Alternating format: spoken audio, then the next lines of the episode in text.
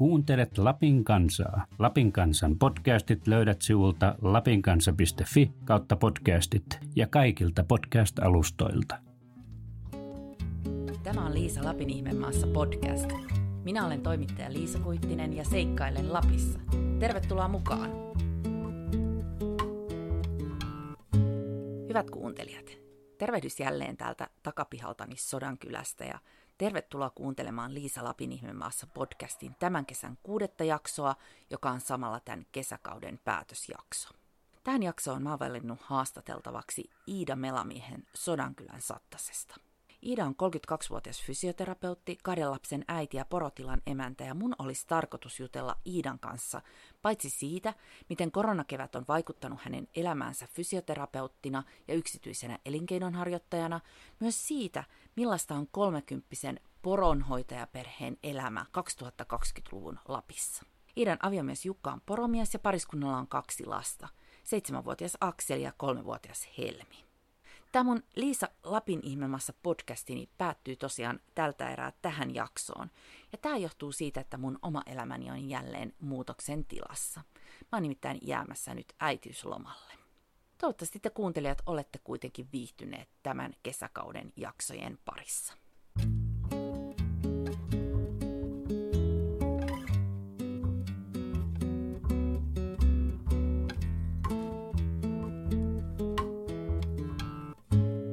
Saapunut Iida Melamiehen luokse Sodankylän Sattaseen. Moi Iida. Hei. Minkälainen päivä täällä on takana? No täällä on ollut vähän sellainen ö, kassien purkusiivous hässäkkäpäivä. Eilen tultiin puolison kanssa niin kolmen päivän reissusta tuolta Pomokairasta. Se oli minun kesäloma-aloitus. Käytiin ihan niin kuin aikuisten kesken, meillä oli koira matkassa, niin käytiin siellä kesälomaa viettämässä. Ja nyt ollaan sitten purettu tavaroita ja katsottu tyhjää jääkaappia ja sinne se perhe lähtikin jääkaappia täydentämään. Mitä te Pomokairassa teitte? Oikeastaan me käytiin katselemassa semmoisia paikkoja, missä me ollaan aiemmin käyty. Pomokairahan kuuluu niin kuin meidän kotipaliskunnan Sattasniemen alueisiin, se on oikeastaan niin kuin sen tärkein ja suurin kaira. Niin sinne me aika usein vapaa-ajallakin mennään. Ja nyt meillä oli vähän semmoinen missio, että me käydään katsomassa semmoisia paikkoja, joista ollaan kuultu tai saatu vihiä ja käytiin katsomassa, että minkälaisia, minkälaisia uusia paikkoja sieltä vielä löytyy. Me ollaan tosiaan Sodankylän Sattasessa. Mitä sä kertoisit semmoiselle kuuntelijalle tästä paikasta, joka ei ole täällä koskaan käynyt? No, tämä on 10 kilometriä Sodankylästä pohjoiseen nelostietä pitkin ja tähän Kitisen ja Sattasjoen risteymäkohtaan oikeastaan sijoittuu tämä kylä. Ja tämä on oikein semmoinen, miten sanoisi, elävä, elävä maalaiskylä, että varmaan, varmaan niitä harvoja Lapin kyliä, jotka vielä niin kuin asukasluku näyttää vain kasvavan. Eli täällä on paljon lapsiperheitä. Joo, paljon on lapsiperheitä ja tuota, nuoria perheitä ja uusia talojakin lähes joka vuosi tulee tänne lisää, että oikein, oikein elävä kylä on. Ketä teitä täällä asuu? Minä ja minun puolisoni Jukka ja sitten meidän lapset. Seitsemän vuotta täyttää ihan muutaman viikon päästä Akseli ja kolme ja puolivuotias Helmityttö. Ja sitten meidän porokoira Ukko. Ja teillä on tulossa koiran pentu. Joo, tänään itse asiassa sitäkin piti lähteä perhe, muun perheen kauppaan hakemaan koirahäkkitarvikkeita, eli ukko on saanut perheen lisäystä ja häneltä sitten tuota, koiran pentu tai siitä pentuessa yksi koiran pentu tulee meille, että ukko on meillä niin työkäytössä oleva porokoira, mutta tuota, on jo yli 10-vuotias ja nyt oli aika sitten, aika sitten jo nuorempi, nuorempi koira saada tavallaan vanhemman koiran oppiin, että oppii sitten työhommi. Eli teillä on alkamassa tämmöinen koiravauva-arki. Kyllä. Olen sanonutkin, että meillä on karvavauva tulossa. Ja se entinenkin on, ukkoakin ollaan puuteltu silloin karvavauvana, että meistä tulee tämmöisiä karvavauva isovanhempia sitten. Mistä sä oot lähtöisin? Minä olen lähtöisin tuosta Sodankylästä, ihan tuolta kirkonkylältä, kirkonkylä tyttöjä. Ja sun mies on Jukka, hän on poromies. Joo, hän on päätoiminen poromies ja hän on tästä Sattasen kylältä kotoisinkin. Ja sua voi kutsua ilmeisesti porotilan emännäksi, vai? No kyllä se aika virallinen termi voi olla porotilan emäntä, poromies itekin, mutta en päätoiminen. poronhoitaja on se nykyaikainen tämmöinen, miksi sitä sanotaan, kun vältellään näitä sukupuolittuneita termejä, mutta että kyllä meillä päin yleensä käytetään poromies-nimikettä, mutta porotilan emäntä on ihan ok. Onko porot kuuluneet, kuuluneet aina sun elämään? Joo, siis ihan lapsuudesta asti, että meidän, meidän perheellä on ollut poroja ja meidän oikeastaan niin kuin, suvullakin on ollut ihan kaiken poroja. Niin, niin kauan kuin historiankirjoja löytyy, niin meillä, meillä on ollut poroja. Että ne on ollut tässä oikeastaan niin kuin Sodankylän alueella, Sompion alueella, mm, tuossa Koitelaisen kairassa. Ja osa, osa poroista ja poromiehistä meidän suvusta on tullut tuolta niin Pohjois-Lapista ja tuolta Ruotsin Lapista. Sitten löysit itsellesi myös poro. kappas vai joo, niin siinä pääsi käymään, että tuota, oikeastaan meillä niin kuin isän porot, niin minun isosisko, joka on niin kuin minua vanhempi, niin hän jatkoi sitten niin kuin sitä isän, isän porokarjan pitoa ja alkoi päätoimiseksi poromieheksi hänkin. Ja tuota, no, Karja oli sitten mennyt siinä vaiheessa, kun itse täytti 18 ja piti alkaa miettimään, miettimään tavallaan niin kuin omaa elämää ja jatkosuunnitelmia, niin itse kouluttauduin Rovaniemellä sitten fysioterapeutiksi ja onkin naurattanut sillä, että vähän vaikka yritti pyristelläkin mukaan niistä porohommista erilleen, niin sitten sitä kuitenkin päätyi naimisiin poromiehen kanssa ja koko, koko ajan ja koko elämän ajan sitä on itselläkin ollut poroja, että silloin opiskellessakin niin linja-autolla suhattiin kyllä aika paljon Rovaniemi Sodankylän väliä ja käytiin erotuksissa ja porohommissa ja oli niin kuin silloin, ne oli alkuun minun isosiskon luona ne minun porot ja sitten myöhemmin niin ne siirtyi sinne mieheni tokkaan. Niin sä oot aina asunut Lapissa. Joo. Onko sulla koskaan ollut kaipuuta muualle tai eteläiseen Suomeen? Ei oikeastaan. Jotenkin se sydän on täällä ja täällä minä haluan olla. Minä haluan kuitenkin niinku kulkea myös muualla. Me on niinku huomannut sen tavallaan sen arvon siinä, että kun käy katsomassa muualla, niin sitä ehkä niinku osaa arvostaa vielä enemmän, enemmän sitä, niinku sitä omaa, omaa kotia ja kotiseutua. Että, mutta sitten taas saa samalla vähän niin verrat, verrattua, että minkälaista se muualla on. Ja se tavallaan niin rikastuttaa, rikastuttaa sitä omaa, omaa mielenmaisemaa, miten sitä sanoisi. Niin tuota, kyllä tykkään käydä muuallakin, mutta että juuret on niin, niin tiukasti ja niin syvällä täällä, että en, en niin voisi ajatellakaan niin kuin muualla asuvani kuin täällä. Ja niin minä sanoin myös silloin, kun valmistuin fysioterapeutiksi Rovaniemeltä, että Silloin ei ollut fysioterapeutin hommia Sodankylässä. Ja ei vieläkään varmaan suositella, että heti valmistumisen jälkeen perustaisi omaa yritystä.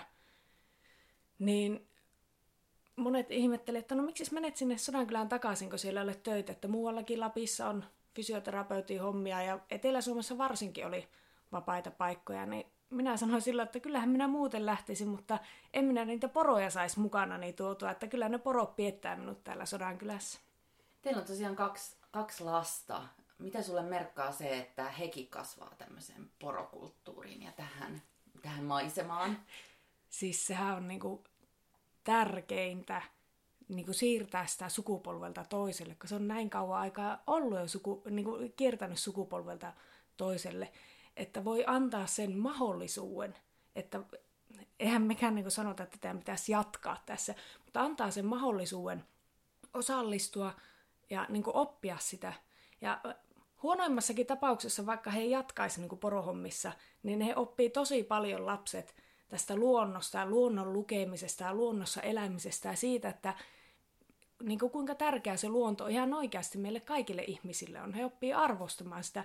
Ne ei siitä ole niin kuin huonot lähtökohdat mihinkään, mihinkään lähteä sitten muuallekaan, mutta tuota, kyllä meillä niin kuin lapset on, on porohommissa mukana ja tykkäävät olla siellä ja tietävät tosi paljon niitä asioita, että sitä itsekin jo sokeutuu sille, että kuinka, kuinka sujuvasti ne siellä on ja tekevät, mutta että sitten kuulee ehkä jostakin päiväkodista juttua, että tarhatäti kertoo, että kolmivuotias Helmi kertoo, niin kuin nyt kesällä, että on ollut leikossa ja hän on laittanut numerolappuja vasojen kaulaan. Ja, että, tuota, että hekin on oppinut siltä kolmevuotiaalta uusia juttuja siitä, siitä porohommasta, että ei niinku huomaakaan sillä lailla, että mitä kaikkea ne lapset oppii siinä.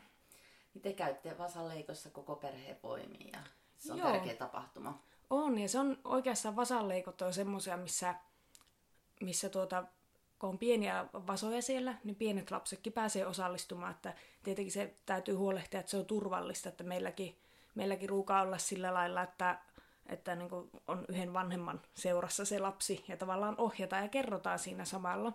Jos ei se ole niin kuin jompikumpi meistä, niin yleensä se on sitten joku iso vanhempi tai vanhempi poromies, että meillä onkin, se on tavallaan se sukupolvien ketju näkyy myös siinä, että isovanhemmat hoitaa lapsenlapsia ja ovat siellä mukana selittämässä, kun tämä niin sanottu työsukupolvi tekee töitä, niin siinä niin kuin, tavallaan tieto siirtyy ja taidot siirtyy.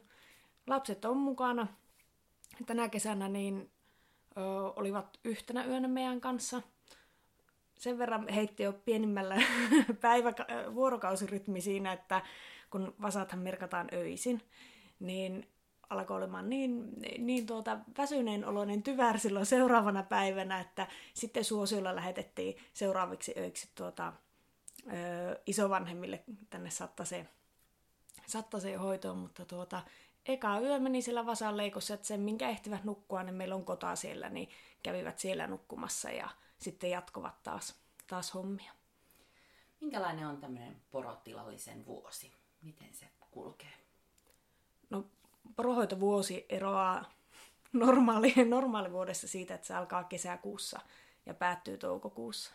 Ja se oikeastaan niin kuin, alkaa niillä vasan merkityksillä. Seuraavan kerran syksyllä on niin kuin tärkeät nuo poroerotukset. Mutta että, tässä just mietin, mietin puolisoni kanssa, että monesti sitä ajattelee, että kesä on semmoista rauhallista, siinä ehtii vaikka mitään ja se ei ole sitä työtä niinkään. Mutta sitten alettiin miettiä, että niin, että vasanleikakko loppui, niin sitten alkoi heinähommat. Sitten on alkanut kerppuhommat, eli näitä lehtikerppuja, mitä tehdään ja kuivatetaan poroille ruuaksi, sitten ollaan tehty niitä. Tässä pitäisi ennen syksyä laittaa aitoja kuntoon, omia aitoja ja paliskunnan aitoja. Ja jos vielä ehtii, niin kortetta olisi kiva niittää. Se on vähän sellainen pieni, pieni ekstra, mutta että sitä, sitä pyritään tekemään, jos ehitä. Ja syksyllä alkaa erotukset. Siellä on ettotyöt, eli kootaan niitä poroja aitoihin. Erotellaan sitten teuraaksi menevät porot elonjäävistä poroista elonjäävät, niin niillä annetaan loislääkitys. Eläinlääkäri antaa erotuksissa ja ne luetaan, eli poroista pidetään kirjaa. Ja sittenpä ne pääseekin takaisin tuota tuonne luonnonlaitumille erotuksista ja nykyään meidän paliskunnassa niin tuon tavallaan ö, keskitalven aika, kun on eniten lunta, niin suurin osa piettää tarhoissa, tarhoissa poroja sitten, että sitten se olisi sitä lisäruokintaa silloin talvikuukausina. Ja sitten meillä on tapana, että meillä kootaan ne kyllä niin kuin tarhaan, mutta meidän perhe ruukaa sitten, että meillä on yleensä tarha auki, että ne pääsee myös kulkemaan metsässä. Mutta sitten, niin kuin, että keväämällä me kuljetetaan tokka ihan niin kuin semmoiseen tavallaan vapaaseen laidunnukseen, jossa me käydään kyllä antamassa lisäruokaa niillekin, että se tokka pysyy kasassa, mutta että siitä he, he ne saavat, minä puhun he, poroista he, he nimikkeellä, mutta tuota, että sieltä ne saavat kevään tulleen, kun alkaa tuntumaan, että pitää alkaa vasomaan, niin pääsevät lähtemään sitten omia aikojaan niille omille, omille tuota vasoma-alueille ja kohti sitä pomokairaa, missä nytkin viime, viimeiset kolme päivää ollaan oltu.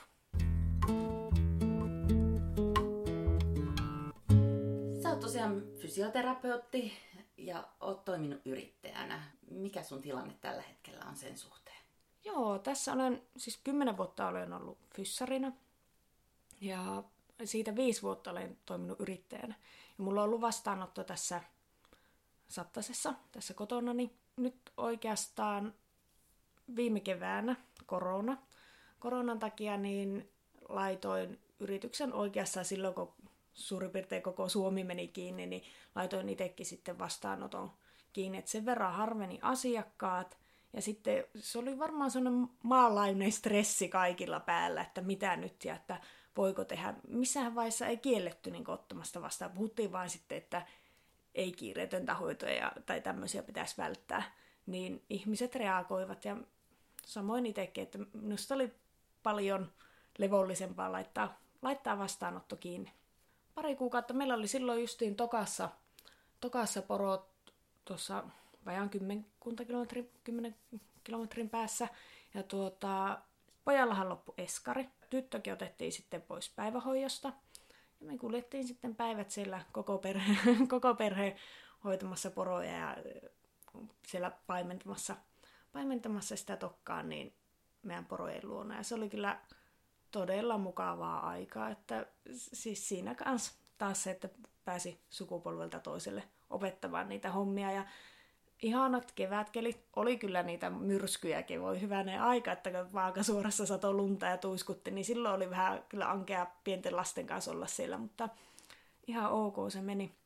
No nyt kesän aikana aloitin taas, aloitin taas vastaanoton tai käynnistin uudelleen ja tarkoitus olikin, että kun tuli niin sanotusti lomailtua keväällä, että tekisikin koko kesän töitä. Mutta nyt tulikin sitten yllättäen, yllättäen työtarjous tuolta Lapin ammattikorkeakoulusta.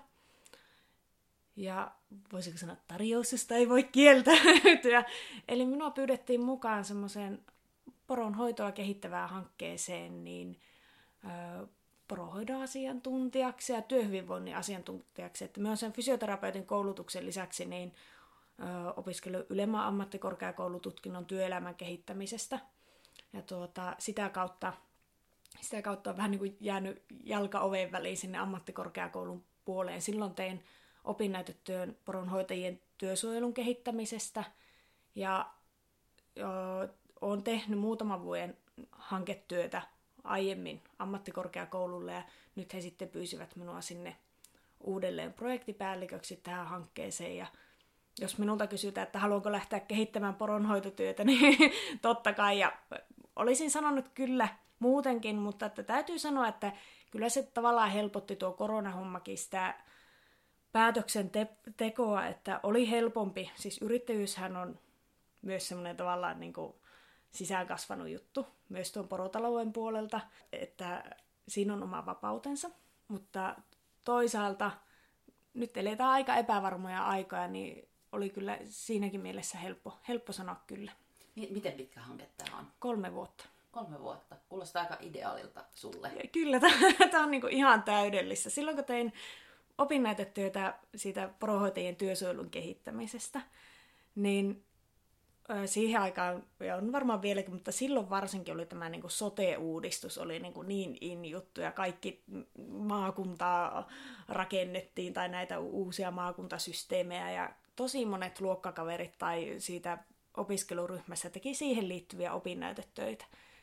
Ja minä ajattelin, minä ootin silloin tätä meidän tyttöä, ja Akseli oli pieni, niin ajattelin silloin, että minä en kyllä oikeastaan niin ole ihan niin kiinnostunut tuosta aiheesta, että minua kiinnostaa kyllä poronhoito.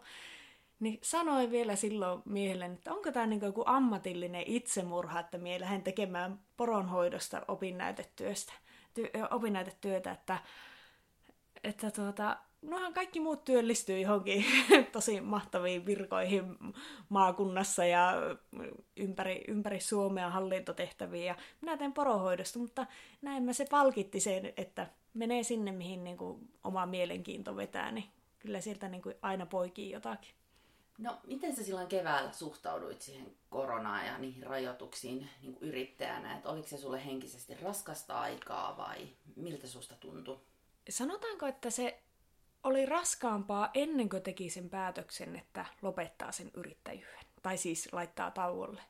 Se oli tosi stressaavaa. Siis minä muistan sen, niin sen ahistuksen, että joka asiakkaan jälkeen desinfioit suurin piirtein kaikki tilat ja kaikki mahdolliset asiat ja pidät huolen koko ajan niin hygieniasta. Ja ihmiset kyseli paljon asiakkaat, että mitä pitää tehdä, voiko tulla, onko sulla vastaanotto auki ja mitä jos hänellä on jotain oireita, niin sitten piti olla kohta lääkärinäkin siinä, että pystyykö asiakas tulemaan vai ei.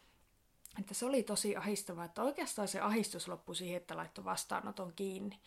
Ja eihän sitä niin kuin, taloudellisesti, ei rahaa tullut yhden mistään, ainakaan silloin niin kuin alku, alkuvaiheessa, ja ei ollut tietoakaan, että kauanko se kestää, ja että milloin sitä mahdollisesti tulisi taas tuloja. Mutta että sekin, että on tottunut myös niin kuin se, tässäkin siitä niin kuin poroelinkeinon kautta, että on hyviä ja on huonoja vuosia. Ja silloin kun on hyvä vuosi, niin silloin laitetaan myös niin kuin sitä tuloa sinne syrjään. Ja että ei eletä tavallaan käestä suuhun, koska ikinä et tiedä, että koska se huono vuosi tulee, se tulee varmasti. Mutta että niin yhtä varmasti tulee taas se hyvä vuosikin. Ja jotenkin silloin, kun päätti, että vastaanotto kiinni ja heittäytyi taas niin kuin ihan täysin porohommiin ja oltiin koko perhe siellä, niin se oli oikeasti, se, oli, ei, se ei ollut taas enää yhtään stressaavaa. Sitä niin kuin ajattelin, että tässä käy miten käy, että, mutta että nyt kun ei, ei tavallaan ole omissa käsissä, niin ei stressata. Ja itse ajateltiin niin kuin siinä niin kuin lähipiirin kanssa muutenkin, oikeastaan me oltiin jonkun verran tekemisissä. Silloinhan oli, niin kuin, että ei kylästelty eikä, eikä käyty missään, oltiin vaan omissa oloissamme, mutta että minun siskon perheen kanssa oltiin yhteistyössä, niin, niin sanotusti yhteistyössä. Tarvitaan niin kuin tässä porohommissakin niin apua puolia toisiin eri asioihin.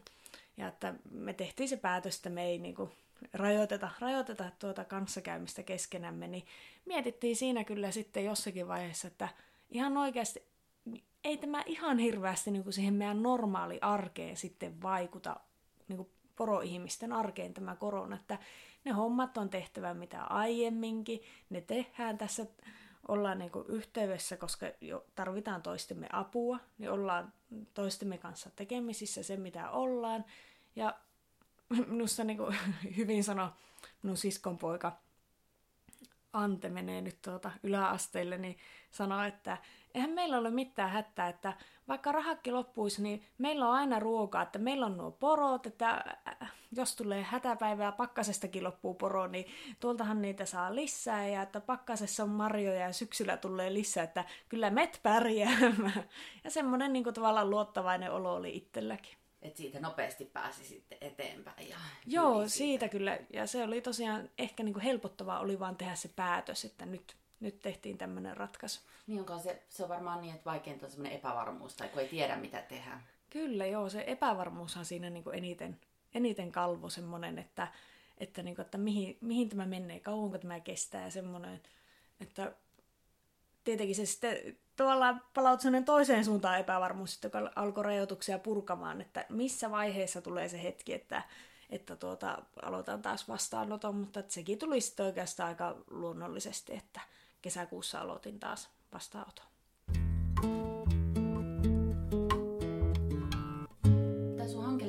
poronhoitajien työhyvinvointi, oliko se näin? Joo. Mitä pystyt nyt etukäteen kertomaan, että minkälaisia asioita siellä on tai mi- millaisia juttuja poronhoitajat kohtaa, että mihin pitäisi ehkä puuttua tai missä heitä pitäisi auttaa? No oikeastaan niin kuin tärkein niin kuin minun ajatus työ, työn kehittämisestä tai työhyvinvoinnin kehittämisestä on se, että mitä sujuvampaa työ itsessään on, niin sitä paremmin työntekijät ja niin kuin tässä tapauksessa poromiehet voivat itse. Ja kaikista paras tapa kehittää työtä on se, että työntekijä itse tai se työyhteisö itse kehittää sitä työtään, koska he on aina niin kuin sen oman alansa parhaat asiantuntijat. Että meidän hankkeessa on tarkoituksena, että me ollaan siinä tavallaan prosessissa mukana. Autetaan, kootaan ihmisiä yhteen ja annetaan tavallaan työkaluja, mutta että he saa itse sitä tehdä varmaan semmoisia isoja asioita, mitä nyt niin kuin poroelinkeino, minkä kanssa joutuu kamppailemaan, ei olekaan itse asiassa niinkään se itse se poronhoitotyö, että niin sanotusti, että me hantlataan se, me osataan se, ei siinä, siinä ole ongelmaa. Siinä pystyy kehittämään jonkunla, jollakin lailla sitä, että tiedonvaihtoa, että meillä on yli 50 paliskuntaa ja kaikissa tehdään vähän erillä lailla, niin pikkusen voi ottaa mallia toisistamme, ja että miten saataisiin paremmin joku asia tehtyä. Mutta sitten on niin tosi paljon tullut ö, paliskunnille lisää työtä, kaikkea sellaisia niin, niin sanottuja hallinnollisia töitä.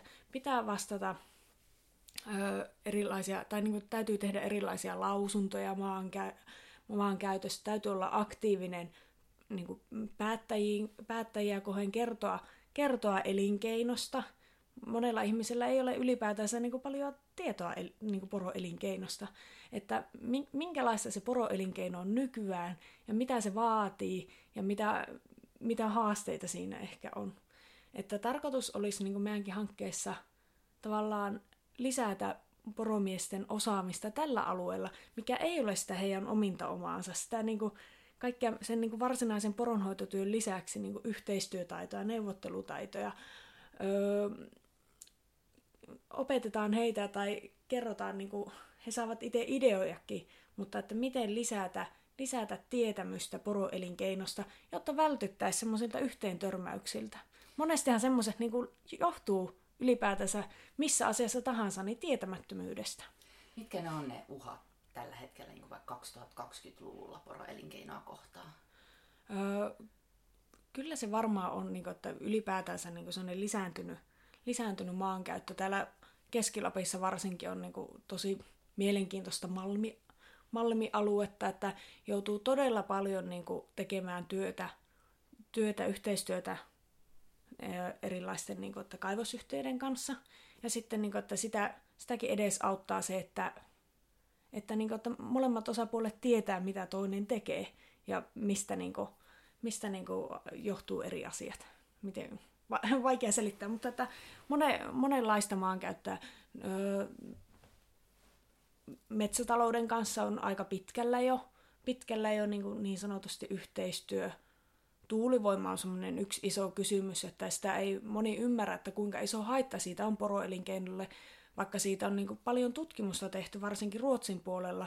Ja nyt on ihan niin kuin vastikään Norjassa tehty tutkimus siitä paliskunnista, jossa on tuulivoima, että mitä haittavaikutuksia siitä on ollut, mutta silti niin kuin monet sulkee siltä silmänsä ja korvansa, että mitä siellä on, että semmoisia haasteita siellä on.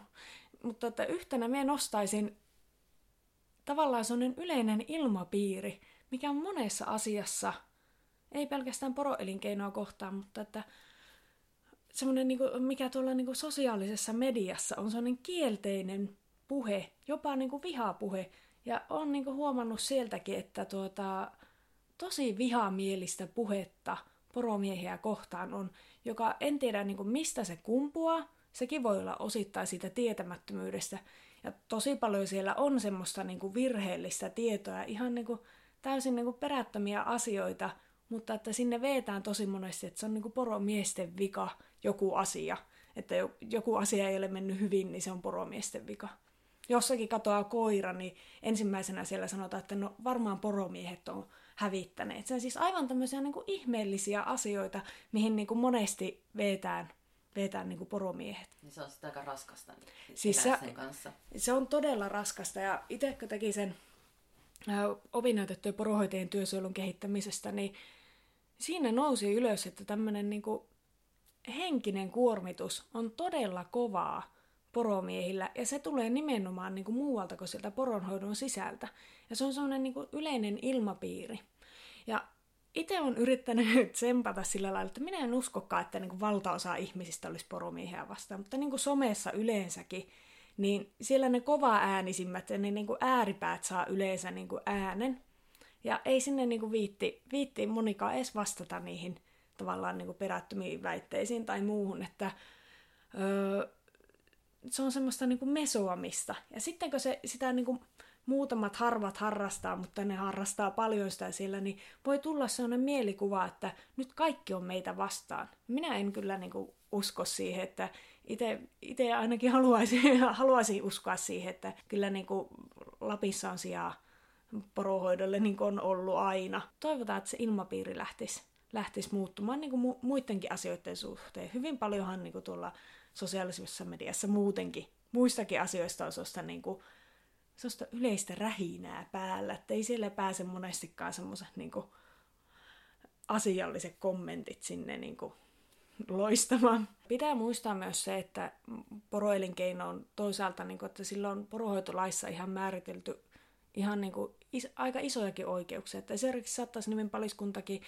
tämä minun oma paliskunta on erityisellä porohoitoalueella. Että me ei olla tavallaan kun puhutaan maankäyttäjistä, niin me, meillä on niin erityinen asema siinä, että valtionmaat Sattasinien paliskunnan alueellakin niin on tarkoitettu erityisesti poronhoitoa varten, että me ollaan oikeudenhaltija, että me ei olla niin sanotusti vaan niin kuin semmoinen, miten se sanottaisi, että me ollaan oikeudenhaltija, eikä vaan niin kuin semmoinen sidosryhmä. Täytyy muistaa, että niin kuin poroelinkeinollekin pitää antaa se tila, minkä se tarvii, että sitä ei pysty ahistamaan enää niin kuin kovin paljon. Itse olen verrannut tätä tilannetta muun maankäytön suhteen, että monesti poromiehille perustellaan, että eihän se nyt, jos me vähän otetaan tuolta, ei tämä niin merkittävästi vaikuta teidän koko paliskuntaan. Ja taas tulee joku, että me vähän otetaan tuolta. Että se on vähän niin kuin olisi juusto kimpale. Ja siitä jokainen käy pikkusen juustohöylällä höyläämässä ja sanoo, että ei tämä niin paljon haittaa, ei tämä paljon haittaa. Mutta että miten käy sille juustolle, jos siitä käy jokainen juustohöylällä se siivunsa nappaamassa, että ei siitä jää jäljelle enää mitään. Sitten se, mikä jää jäljelle, niin se on semmoinen känttö, jota, jolla ei tehe enää oikeastaan edes mitään. Että semmoinen, semmoista kaipaisin myös josta ajatusmallia, kun poroelinkeinosta puhutaan, että ajateltaisiin niitä kokonaisvaikutuksia, mikä elinkeino on. Ettei aina tule se joku, joka sanoo, että nyt tämä on vaan tämä ja me, me halutaan vaan tämä ja miksi te ette anna meille lupaa tähän. Kun ajatellaan, että siellä on sata muutakin, jotka haluaa sen, sen samanlaisen hipuun sieltä. Että semmoistakin ymmärrystä ja haluan siihen keskusteluun niin kuin muun ma- maankäytön kanssa. Mitä sun mielestä Lappi menettää, jos täältä häviää poronhoitokulttuuri tai poroelinkeino? Siis se on yksi meidän perinteisimmistä elinkeinoista. Ja sanoisin, että se on myös semmoinen pitovoimatekijä täällä. Niin kuin sanoin äsken, että se oli ainoa syy, miksi palasin Sodankylään, että ei mulla ollut töitä. Ja minä tiedän monia muitakin semmoisia myös ei-päätoimisia poromiehiä, joka ainoa asia, mikä pitää täällä Lapissa, on poronhoito. Se pitää yllä myös sitä kulttuuria, missä arvostetaan luontoa ja tavallaan myös huolehditaan siitä luonnosta ja ympäristöstä. Olen jopa ajatellut sillä lailla, että ilman niin kuin poronhoitoa meillä ei varmaan olisi Lapissa niin paljon suojeltuja alueita kuin nyt on. Että minä uskon, että se osittain, että me ollaan huolehittu siitä, että meidän niin kuin porot voi hyvin sitä, voivat hyvin täällä, niin sehän tarkoittaa sitä, että me halutaan suojella myös sitä luontoa. Koska eihän ne porot voi hyvin, jos ei luonto voi hyvin. Että siinä mielessä, että minä haluaisinkin, että Lappi pysyisi semmoisena niin öö, alueena, jossa niin arvostaa luontoa ja arvostaa niitä, niitä arvojakin, mitä ei voi niin rahassa suoraan mitata. Että ei voi niin sanoa hintalappua jollekin, jollekin luonnonsuojelualueelle, että mikä tämän arvo on, arvo on maailmalla tai vaikka kunnalle, kun tuota, ei, sitä voi, ei sitä voi arvottaa tai voi, mutta se on niin, niin suuri hintalappu, että sitä ei, tuota, sitä ei ole olemassakaan sitä hintaa. Että jollakin lailla niin ajattelisin, että jos ei olisi poroelinkeinoa yhtenä, yhtenä niin kuin täällä puolustamassa näitä, näitä asioita, niin kyllä tämä saattaisi olla sellainen kansainvälisten yhteyden temmellyskenttä.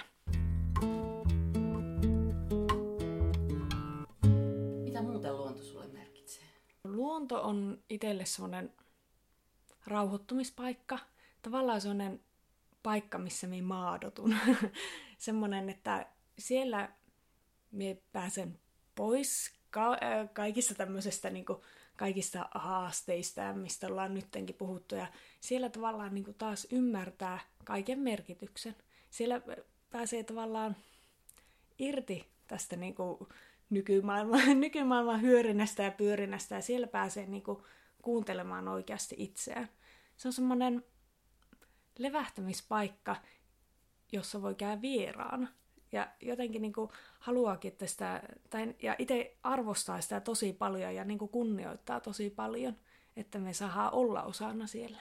Ja te tosiaan perheenkin kanssa liikutte luonnossa. Joo, kyllä me koko perhe, koko perhe siellä liikutaan ja tosi paljonkin. Siis ei, sinnehän me lähdetään lomille ja siellä me veitään vapaa-aikaa ja tehdään töitä.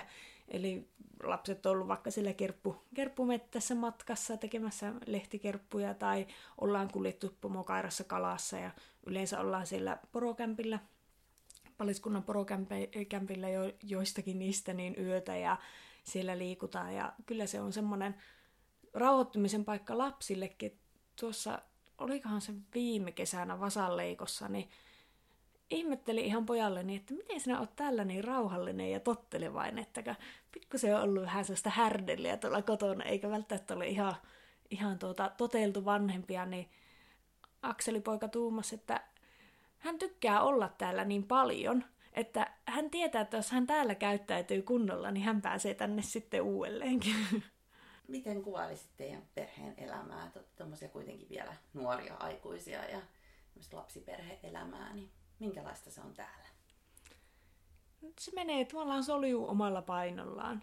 Meillä oikeastaan monet niin kuin ystävät saattaa kysyä, että no te olette koko ajan menossa ja muuta, että koska te otatte rauhallisesti, mutta että meillä se tavallaan, se on semmoista, että ei me erotella niin kuin tavallaan vapaa-aikaa työstä, niin kuin ei monet muukkaan poroperheet varmaankaan, että se yhteinen vapaa-aika voi olla samalla työtä, tai työ voi olla yhteistä vapaa-aikaa, kun sitä yhdessä tekee, että se on kanssa niin arvo, arvo sinänsä, että muusta työstä voit tehdä vuoden töitä ja odottaa vaikka koska se kesäloma tulee, että minä pääsen neljäksi viikoksi erilleen tästä, että minun ei tarvi ajatellakaan näitä työhommia. Ei se porohommissa mene niin, että se on työ, työn lisäksi, niin se on myös elämäntapa. Ja niin kuin nytten, että kun alkoi kesäloma, niin me lähdettiin taas sinne pomokairaan, joka sekin on tavallaan yksi meidän työpaikka. Että ei, niitä ei voi erottaa toisistaan sillä lailla. Tässä Sattasen kylällä on mukava, mukava asustella, että sitten kun täällä kotosalla pyöritään, niin täällä on paljon tosiaan lapsiperheitä, niin lapsia ravaa ees sun taas, sitten välillä joutuu kyselemään, että niin onko ne siellä teidän, teillä päin vai pitikö ne olla meidän pihalla, että tässä on kyllä tosi mukava asustaa, että on hyvä, hyvä tukikohta lapsiperheelle olla. Kuulostaa siltä, että sä oot ty- tyytyväinen sun elämääsi.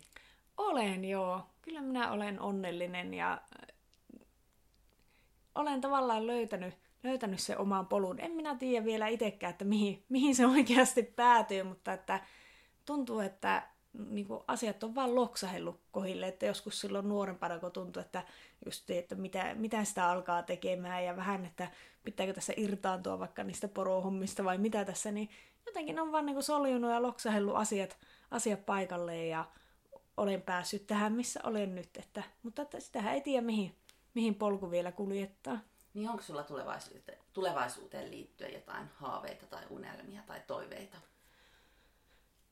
Jotenkin ajattelisin, että varmaan, varmaan se liittyy niin kuin, niin kuin joka poroperheellä toivoo hyvää poro onnea, toivoo, että asiat, asiat sujuu hyvin poroilla ja silloin sujuu myös itsellä. Vähän liittyen siihen työhyvinvointiasiaankin, että yksikin poromies sanoo, että silloin kun porot voi hyvin, niin itsekin voin hyvin. Mutta tuota, siihen, siihen liittyen varmaan vaikka tämäkin haastattelu. Mulla on semmoinen ajatus, että me yritän aina, jos mulla on mahdollisuus päästä puhumaan poroista ja poroelinkeinosta, mahdollisuus päästä niin kuin lisäämään ihmisten tietämystä poroista, niin me käytän sen hyväkseni. Ja että niin kuin tavallaan toivoisin, että myös tulevaisuudessa olisi sellaisia mahdollisuuksia, että pääsisin lisäämään ihmisten tietämystä asioista ja saisin levittää tätä, tätä niin kuin tietoa, tietoa poroelinkeinosta ja siitä niin kuin sen merkityksestä. Eli tietämättömyyttä on jopa Lapissa paljon. On. Minä uskon, että se varmaan liittyy siihen, että ennen, ennen tyyli joka torpassa ja talossa on ollut poromerkki. Ihmiset tiesi, mitä, mitä hommaa se on ja minkälaista hommaa se on. Että oli joku kosketuspinta aina siihen elinkeinoon mutta että poromiesten määrä on vähentynyt, poronomistajien määrä on vähentynyt, niin se kosketuspinta on mennyt kauemmas. Vieläkin on paljon ihmisiä, joilla on niin isovanhemmilla esimerkiksi ollut poroja tai porotila, mutta että se on sieltä sitten ihmiset on lähtenyt muualle töihin, muuttaneet muualle, ehkä palanneet takaisin, mutta että ei ole enää sellaista kosketuspintaa, että se on tavallaan senkin takia se tieto vähentynyt, mutta että nyt meillä on mahdollisuudet lisätä sitä taas, että nyt nykyaikana tieto kulkee aivan erillä lailla kuin 50 vuotta sitten. Niin ja teitä on tämmöisiä nuoria poronhoitajia, poroemäntiä, Meitä isäntiä. on, on, paljon on nuoria ja näyttää, näyttää hyvältä, että meilläkin on meidän paliskunnassani aivan älyttömästi lapsia ja nuoria ja meillä on paljon nuoria naisiakin ihan päätoimisena poromiehenä, että tuota, hyvältä, hyvältä näyttää. Täällä on sun tulevaisuus myös kyllä se täällä on. Että sen verran, että on käynyt siellä Rovaniemellä asumassa ja jonkun verran matkustellut ja käynyt muualla tutustumassa, mutta että juuret on niin syvällä täällä maassa, että ei täältä, ei täältä pois pääse, eikä niitä edelleenkään niitä poroja saa täältä matkaansa vietyä mihinkään.